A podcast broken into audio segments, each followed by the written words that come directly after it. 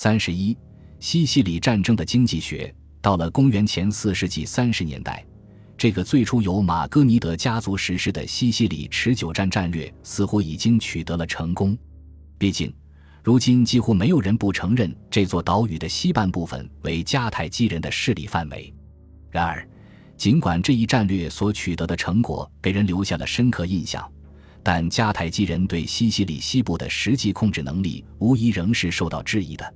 这一点在成群结队跑到西西里为任意一方而战的一帮帮雇佣军和海盗身上体现得尤为明显。当这些雇佣军被付清了军饷并遭遣散后，往往成为真正的麻烦所在。他们中的许多人在祖国几乎找不到出路，宁愿留在这个岛上，并且往往以损害当地合法居民利益的方式为自己找到新的活计。毫无疑问，为保护迦太基人的控制区域所必须的军事投资是十分可观的。迦太基在西西里的军事当局发现，他们不得不铸造大量高价值的金、银和伊莱克特姆以支付雇佣军军饷。此外，叙拉古和迦太基于公元前四世纪铸造的定价过高的铜币的流通有力地表明了，持续不断的战争极大地消耗了两国的财政资源。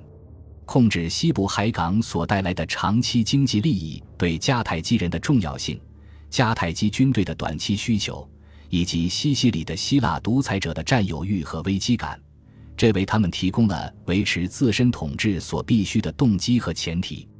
上述所有因素使得西西里那持续不断、周而复始的动荡局面始终未有减弱的迹象。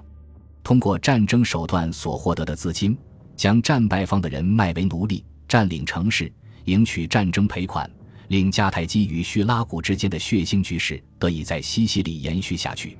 真正的受害者是迦太基人、原住民与西西里希腊人的城市，他们的名字被永远地镌刻在了这个血淋淋的历史进程之中。这就是战争的野蛮经济学。